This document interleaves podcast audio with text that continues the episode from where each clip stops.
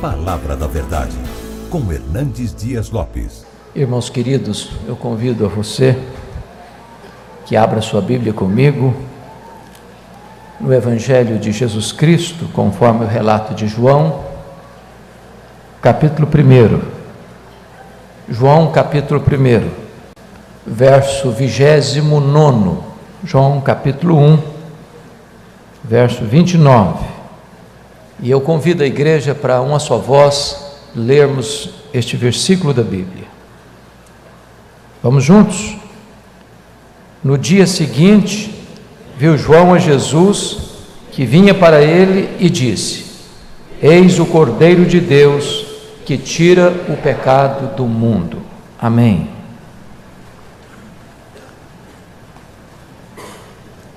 Nenhum outro livro da Bíblia é mais eloquente do que o Evangelho de João para revelar a nós a divindade de Jesus Cristo, nosso Senhor. João foi o último evangelho a ser escrito, depois que Mateus, Marcos e Lucas já circulavam na igreja cristã há quase 30 anos. E o ponto central de João foi defender a tese de que Jesus Cristo é Deus. Numa época em que essa verdade estava sendo atacada com muita contundência. E João escolhe dois métodos para provar isso. Primeiro, ele seleciona sete milagres que Jesus realizou e estão escritos neste Evangelho. Primeiro milagre no capítulo 2, quando ele transforma a água em vinho. O segundo milagre no capítulo 4, quando ele cura o filho de um oficial. Terceiro milagre no capítulo 5, quando ele cura o paralítico de Betesda. Quarto milagre no capítulo 6, quando ele multiplica pães e peixes. O quinto milagre, ainda no capítulo 6, quando ele anda sobre o mar. Sexto milagre, no capítulo 9, quando ele cura um cego de nascença. E o sétimo milagre, no capítulo 11, quando ele ressuscita Lázaro dentre os mortos. João ainda adota um outro método para provar que Jesus Cristo é Deus. E se vocês receberam no culto da manhã o boletim da igreja, essas verdades estão estampadas ali. João seleciona sete afirmações de Jesus: Eu sou, porque este é o nome de Deus revelado no Velho Testamento a Moisés, lá no Sinai. Este é o nome de Deus, o nome Iavé ou Javé, de onde vem a palavra Jeová. Ele é o grande eu sou. E no capítulo 6, verso 35, Jesus diz: Eu sou o pão da vida. No capítulo 8, versículo 12, Jesus diz: Eu sou a luz do mundo. No capítulo 10, versículo 9, ele diz: Eu sou a porta. Se alguém entrar por mim, será salvo. Entrará e sairá e achará pastagens. Capítulo 10, versículo 11, ele diz: Eu sou o bom pastor. O bom pastor dá vida pelas suas ovelhas. No capítulo 11, verso 25, ele diz: Eu sou a ressurreição e a vida. No capítulo 14, verso 6, ele diz: Eu sou o caminho e a verdade e a vida, e ninguém vem ao Pai senão por mim. E no capítulo 15, verso 1, em sétimo lugar, ele diz: Eu sou a videira verdadeira e meu Pai é o agricultor. De tal maneira que João prova essa tese de que Jesus Cristo é Deus de duas maneiras. Primeiro, dizendo que ele realiza as mesmas obras de Deus e segundo, porque ele tem os mesmos atributos de Deus. Mas aqui no versículo em pauta, está, quem sabe, a síntese de todo o Antigo Testamento. Toda a história do Antigo Testamento é uma sombra da realidade que este verso que nós lemos apresenta. Jesus é o Cordeiro de Deus. O Cordeiro de Deus que tira o pecado do mundo. A grande pergunta do Antigo Testamento é: onde está o cordeiro? E João responde: o cordeiro está em Jesus, ele é o cordeiro. Em Gênesis 22, este cordeiro é o substituto para uma pessoa. Quando Isaac caminhava com seu pai rumo a Moriá, ele pergunta a Abraão: Meu pai, aqui está a lenha, aqui está o fogo, aqui está o cutelo, mas onde está o cordeiro para o sacrifício? E o seu pai responde: Deus proverá para si, meu filho, o cordeiro. E quando Abraão estava para sacrificar o seu filho, Deus o impediu e mostrou-lhe um cordeiro substituto. Jesus é o cordeiro substituto, suficiente para uma pessoa, para você. Lá em Êxodo capítulo 12, Jesus é o cordeiro suficiente para uma família. Foi a grande festa da Páscoa onde cada família devia sacrificar um cordeiro. Lá em Isaías 53, Jesus é o cordeiro suficiente para uma nação. Mas aqui em João 1, 29, Jesus nos é apresentado como Cordeiro de Deus que tira o pecado do mundo. Todas as terras, todos os povos, todas as tribos, todas as nações todas as etnias, não há nenhuma pessoa perdoada por Deus e salva por Ele, a não ser por meio do sangue deste Cordeiro.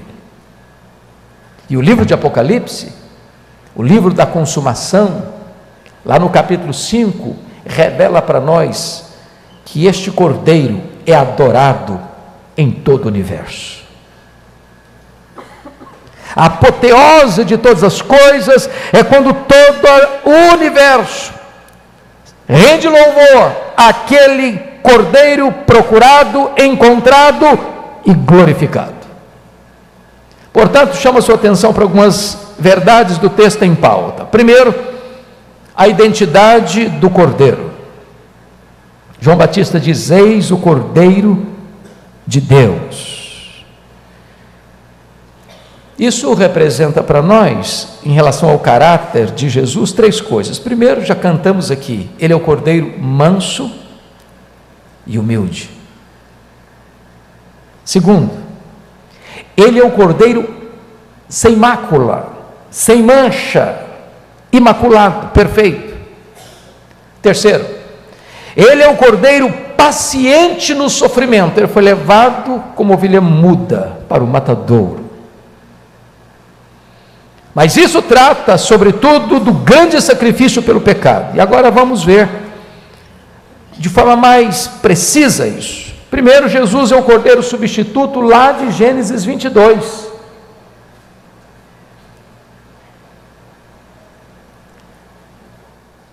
Quando Deus manda Abraão a Moriá, oferecer o seu filho, seu único filho a quem amava, como oferta, como sacrifício a Deus. Abraão fez porque acreditava que Deus era poderoso para ressuscitá-lo. Mas no exato momento em que coloca-se um constrangimento da pergunta de Isaac: onde está o cordeiro? Pela fé, Abraão responde: Deus proverá, Jeová girei. E naquele momento que ele estava para sacrificar Isaac, Deus o impede, porque Deus não queria o sacrifício de Isaac, Deus queria a obediência de Abraão, e Deus queria, através dessa cena de fé de Abraão, revelar para o mundo a grande mensagem do Antigo Testamento de que Deus providenciou um substituto para o pecador. Se o salário do pecado é a morte, e é, em vez de Deus aplicar essa morte a você, aplicou esta morte no seu substituto, e Jesus é esse cordeiro substituto. Mas diz a Bíblia que Jesus é o nosso cordeiro pascal, está lá em Êxodo capítulo 12, 11 e 13, a maior festa de Israel. Nove pragas já haviam assolado as divindades do Egito. Agora Deus nocauteia o panteão egípcio, trazendo o seu juízo naquela noite fatídica, onde todos os primogênitos haveriam de ser mortos. E Deus dá uma ordem ao povo de Israel: vocês vão matar um cordeiro, um cordeiro por família. Vocês vão passar o sangue desse cordeiro no batente das portas. E nesta noite, o anjo de Deus vai passar. E onde não tiver esse sangue, o juízo vai ser executado. Mas quando o anjo ver o sangue, ele passa por cima, é isso que é Páscoa. A palavra Páscoa significa passar por cima, não aplicar o juízo. E quando o anjo passou naquela noite executando o juízo, ao ver o sangue do cordeiro, passa por cima e não aplica o juízo, porque ali naquela casa o juízo já havia sido aplicado sobre o cordeiro pascal, sobre o cordeiro substituto. Notem vocês que os israelitas não foram poupados da morte, os primogênitos, porque eram melhores do que os egípcios. Não é porque eles faziam obras mais excelentes que as obras dos egípcios. Ninguém ali foi poupado da morte porque era bom em si mesmo. Houve um único critério que livrou os primogênitos dos, dos israelitas da morte: estarem debaixo do sangue do Cordeiro. Não importa quem é você, se você é rico ou se você é pobre, se você é religioso ou se você não é religioso, se você é doutor ou analfabeto, se você é de uma família conhecida ou desconhecida, a única condição de você estar livre do juízo divino é estar debaixo do sangue do Cordeiro de Deus, Jesus Cristo. Ele é o nosso Cordeiro Pascal, diz as Escrituras. Terceiro lugar, Jesus é o cordeiro emissário. Havia uma cerimônia descrita lá em Levíticos 16, 8 a 10, de que o sacerdote, um sacerdote, punha as mãos sobre a cabeça de um cordeiro, confessando os pecados do povo, e depois mandava-o para fora do arraial. Isso representava a remoção do pecado e a remoção da culpa do povo. Agora pensem comigo, irmãos, quantas pessoas ainda hoje atormentadas pela culpa, pela angústia. Quantas pessoas desesperadas pela culpa. Quantas pessoas flertando com o suicídio por causa da culpa tantas pessoas entupindo suas veias de drogas por causa da, da culpa. Quantas pessoas vivendo no submundo espiritual por causa da culpa. Somente Jesus Cristo, Cordeiro de Deus, pode levar a sua culpa, pode tirar de você a sua culpa, pode levar para longe a sua culpa. Somente no Filho de Deus há perdão para os seus pecados. Mas ainda, em quarto lugar, está lá no livro de Êxodo 29, 38 a 42, ou Números 28, 4, que havia também o cordeiro do sacrifício diário, todos os dias, pela manhã e pela tarde, um cordeiro tinha que ser sacrificado. Por que isso? Porque isso era um símbolo, porque isso era uma sombra, porque isso apontava para o que estava para frente, para a realidade que o sacrifício de Cristo, meus irmãos, não foi eficaz apenas ontem, ele é eficaz hoje, ele será eficaz amanhã. Notem vocês que quando João apresenta Jesus, ele não apresenta Jesus, eis o Cordeiro de Deus que tirou o pecado do mundo. Mas ele apresenta Jesus, eis o Cordeiro de Deus que tira o pecado do mundo. Ele tirou ontem, ele tira hoje, ele vai tirar amanhã. Se hoje você entrou aqui com o coração carregado de culpa e de pesar, se hoje você entrou aqui prisioneiro dos seus pecados, se hoje existem algemas que oprimem você e atormentam a sua vida, e você é um escravo do pecado, vive na coleira do diabo, vive prisioneiro do sistema do mundo, é o sacrifício de Cristo que pode quebrar essas algemas, romper suas cadeias e tornar você livre por causa do perdão que você há de receber no sangue de Jesus.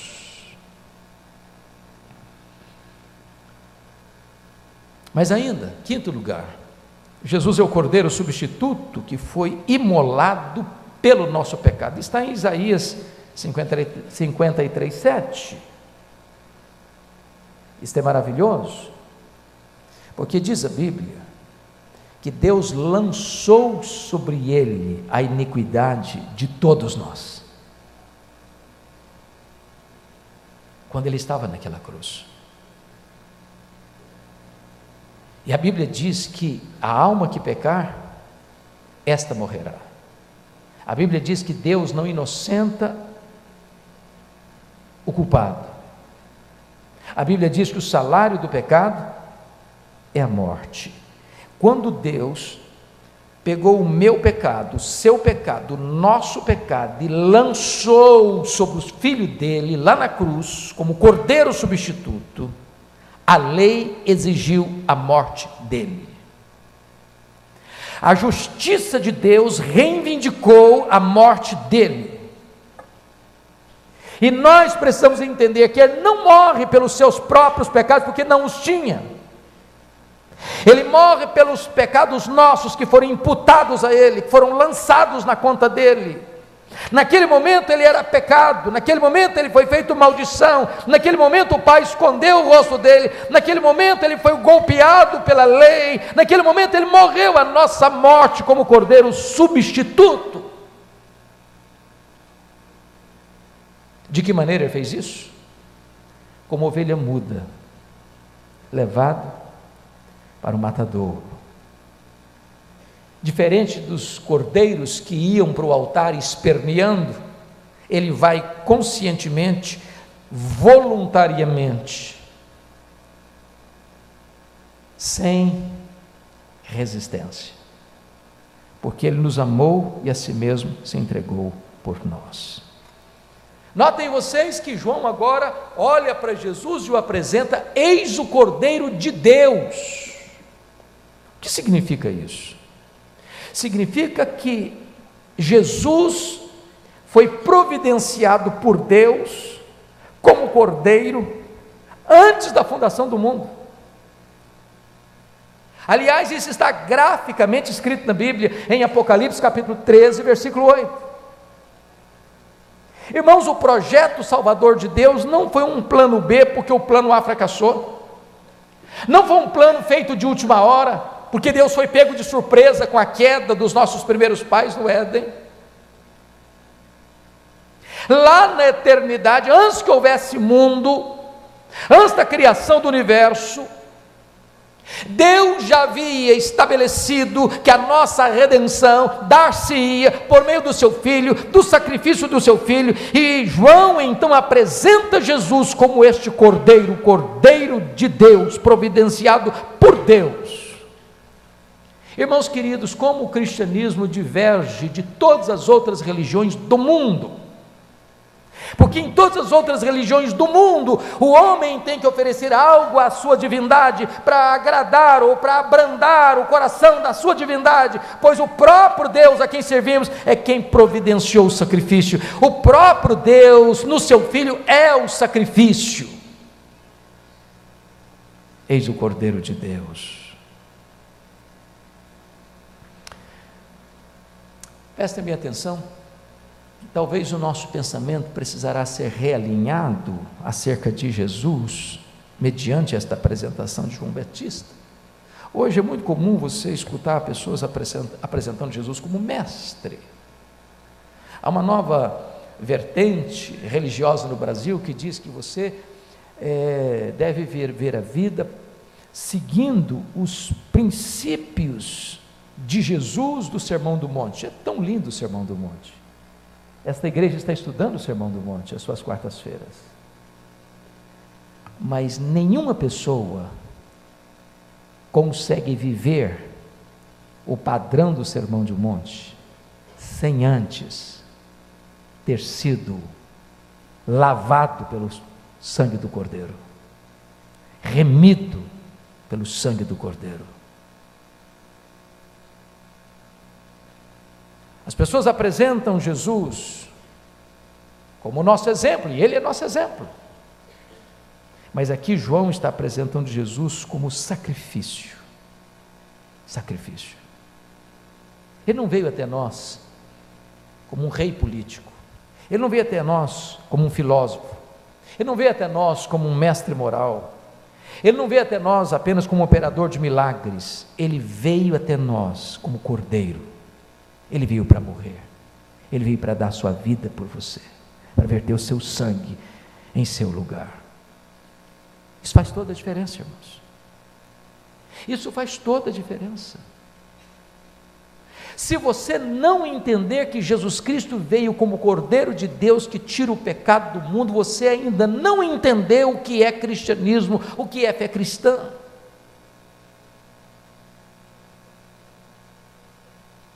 Mas notem, o segundo ponto que eu gostaria de tratar nesse texto é a necessidade do Cordeiro. Eis o Cordeiro de Deus que tira o pecado do mundo.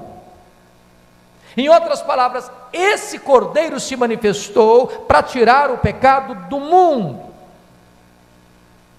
Agora, notem que Deus é soberano. E se Deus pudesse encontrar um meio mais suave, mais ameno, para tirar o pecado do mundo, certamente Deus o teria feito. Quando Deus foi criar o universo, Ele disse: haja e ouve. Quando Deus foi criar você, Ele pegou o barro, e do barro Ele fez o homem, e da costela do homem Ele fez a mulher. Mas quando Deus foi salvar você e eu, não teve outro meio senão enviar o seu filho como cordeiro que morreu em nosso lugar, verteu o seu sangue para purificar-nos do pecado. Se nós não entendermos isso, nós não vamos entender quem foi Jesus, o que é que ele veio fazer. Foi por causa do pecado, é que ele foi cuspido, esbordoado e pregado naquela cruz. A não ser que você entenda o que é pecado e a malignidade do pecado, você também não vai entender o que ele fez. Primeiro, vamos ver, o pecado é maligníssimo em sua essência. O pecado é maligníssimo em sua essência. Por quê? Porque ele está contrário à santidade de Deus. Porque ele é uma ofensa a Deus.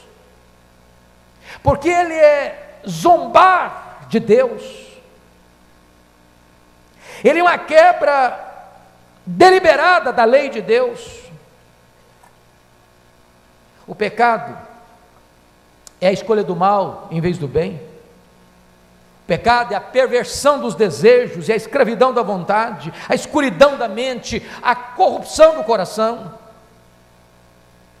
O pecado é a fonte e a causa dos outros problemas, das outras desordens. O pecado é a parede que faz separação entre você e Deus. O pecado é a, maldi é a maldição que destrói a harmonia e a beleza da vida, é o obstáculo que separa a alma de Deus. E Paulo diz: o pecado é maligníssimo,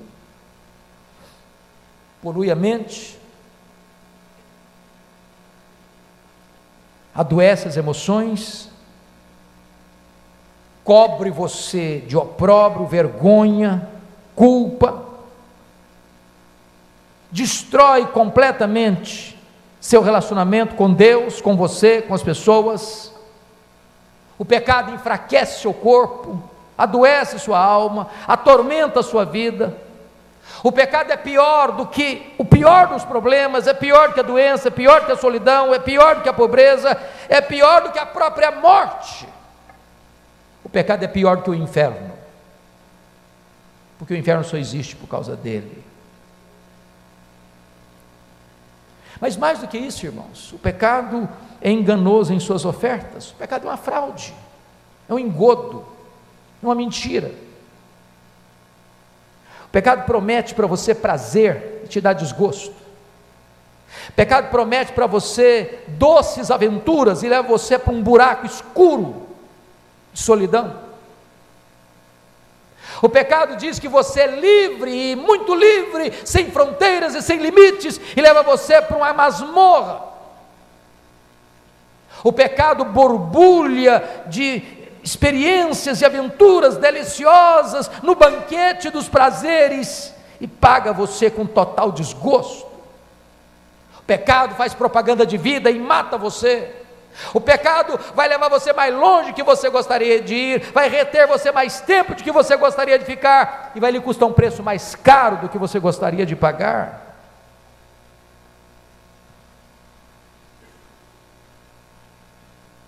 Não há nada mais terrível do que o pecado. Mas louvado seja Deus, o Cordeiro de Deus se manifestou para tirar o pecado do mundo.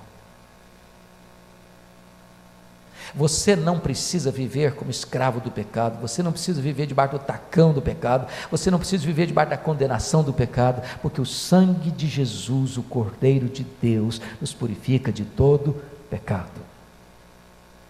Mas notem comigo então o último ponto, que é a missão do Cordeiro de Deus. Ele se manifestou para tirar o pecado do mundo. Agora notem isso. O Cordeiro de Deus não veio para encobrir o pecado. Vocês notam o Velho Testamento?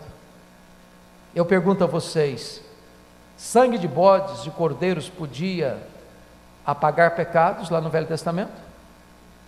Não. O que é que Deus fazia?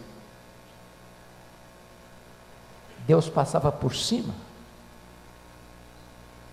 porque Deus estava vendo lá na frente, lá na frente, o seu filho, o cordeiro que tira o pecado do mundo. E aí você faz a seguinte pergunta: e as pessoas que viveram antes de Jesus, como é que elas foram salvas?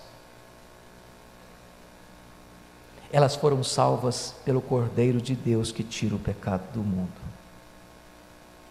Elas olhavam para frente para o cordeiro que haveria de vir e acreditaram no Cristo da profecia. Como é que você é salvo hoje? Olhando para trás, para o Cristo da história, que foi pregado na cruz, o Cordeiro de Deus que tira o pecado do mundo. Ele não veio para dar outro nome ao pecado. Dizer, não, o pecado é apenas uma fraqueza, o pecado é apenas um problema de má formação do caráter, o pecado é apenas uma doença emocional, é apenas um trauma psicológico. Não, ele veio, não veio para pôr panos quentes sobre o pecado, ele veio para tirar o pecado do mundo. Mas como é que ele tira o pecado do mundo? Pelos seus ensinamentos, seus ensinamentos são maravilhosos. Como é que ele tira o pecado do mundo? Pelos seus milagres, seus milagres são verdadeiros. Mas a Bíblia diz que ele tira o pecado do mundo ao morrer pelos nossos pecados, segundo as Escrituras.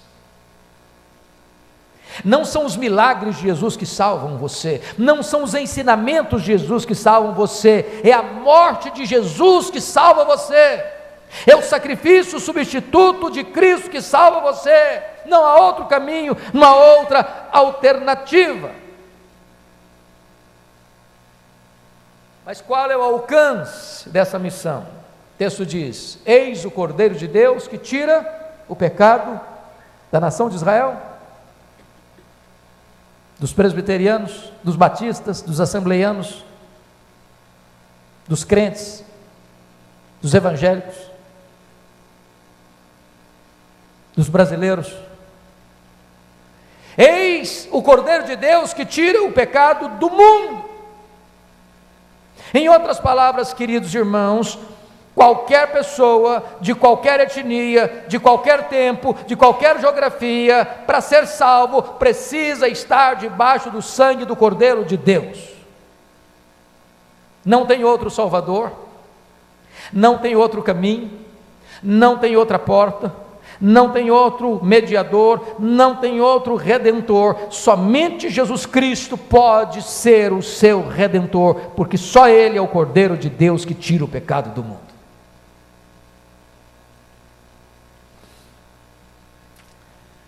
Qual a eficácia dessa missão? Notem o, como é que está o verbo. Eis o Cordeiro de Deus que tirou. Eis o Cordeiro de Deus que tirará? Não. Eis o Cordeiro de Deus que tira. Na língua grega isso é mais forte do que na língua portuguesa, porque na língua grega está num verbo chamado de presente contínuo, que significa ele tirou, ele tira, ele continua tirando.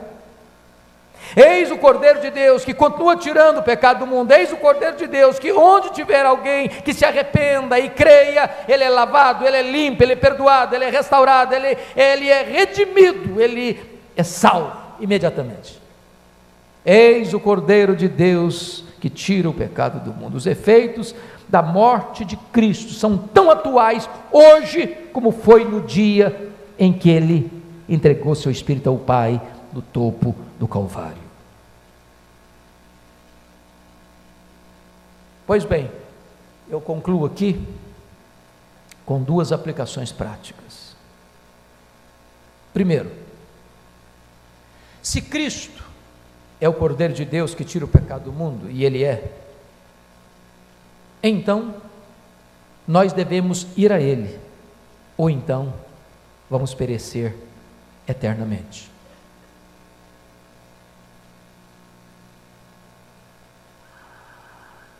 Eu queria que você parasse um pouquinho para refletir sobre isso. Se você crê de fato que Ele é o Cordeiro de Deus,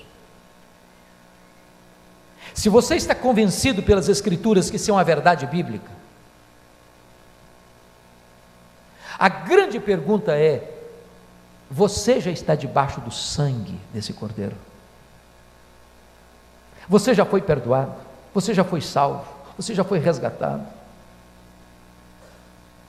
Se o anjo do juízo divino passar nesta noite sobre a sua vida, você vai ser poupado?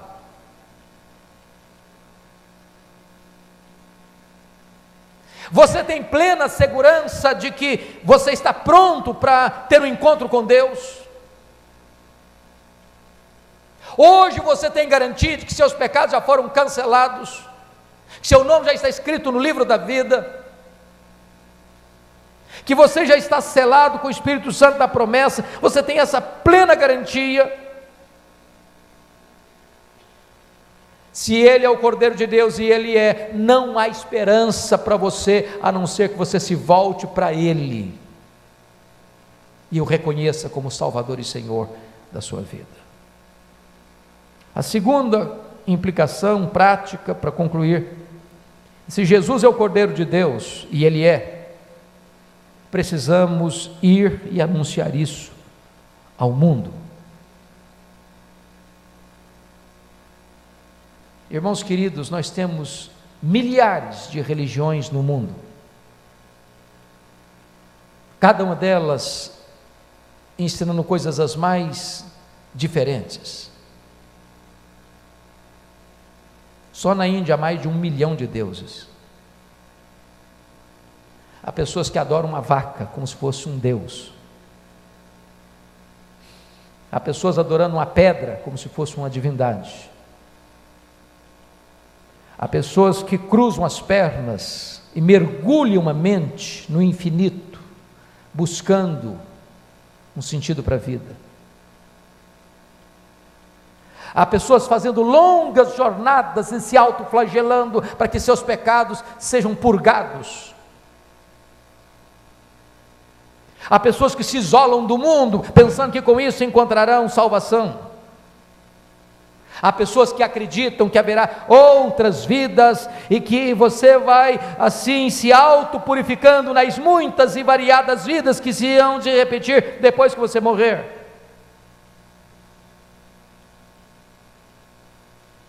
E você se crê nisso, que Ele é o Cordeiro de Deus que tira o pecado do mundo. Você não pode se calar, você não pode se acovardar, você não pode se omitir porque não há esperança para o mundo a não ser em Jesus, o Cordeiro de Deus. Eu queria que você fechasse seus olhos por um instante, curvasse a sua fronte e falasse com Deus.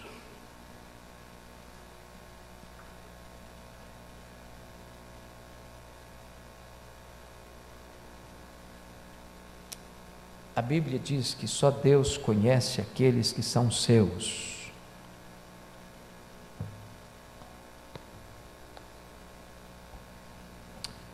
Mas a Bíblia diz que você precisa examinar a você mesmo. Sua mulher não pode examinar você, seu marido não pode examinar você, seus pais não podem auscultar o seu coração, nem seus filhos podem fazê-lo. É só você e Deus. É intransferível.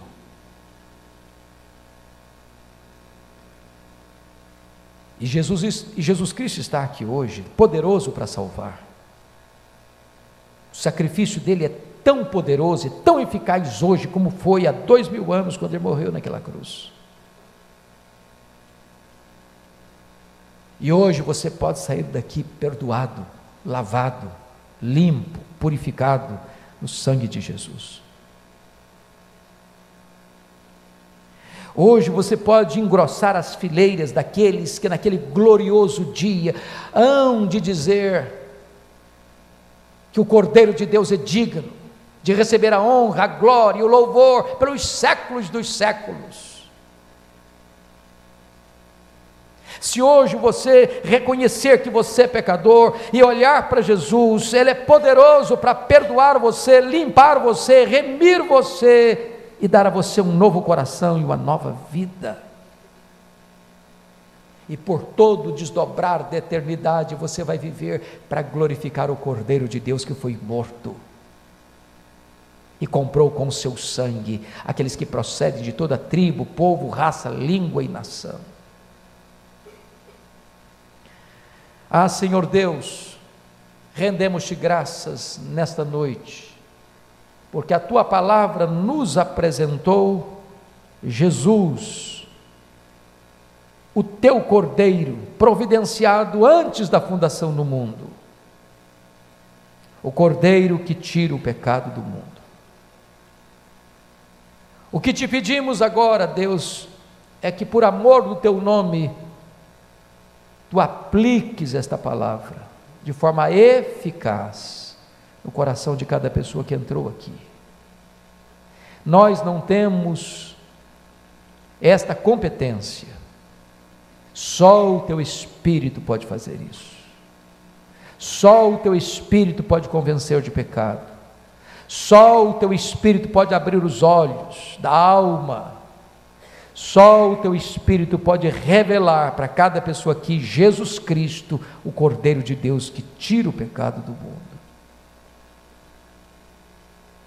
Não permita, Senhor, que ninguém aqui retarde essa decisão, adie essa decisão, porque hoje é o dia oportuno, hoje é o dia da salvação. Bendito é o teu nome porque há saída para nós, há perdão para nós, há vida eterna para nós, há salvação para nós no sangue de Jesus, o Cordeiro que tira o pecado do mundo. É no, é no nome dele que nós choramos. Amém.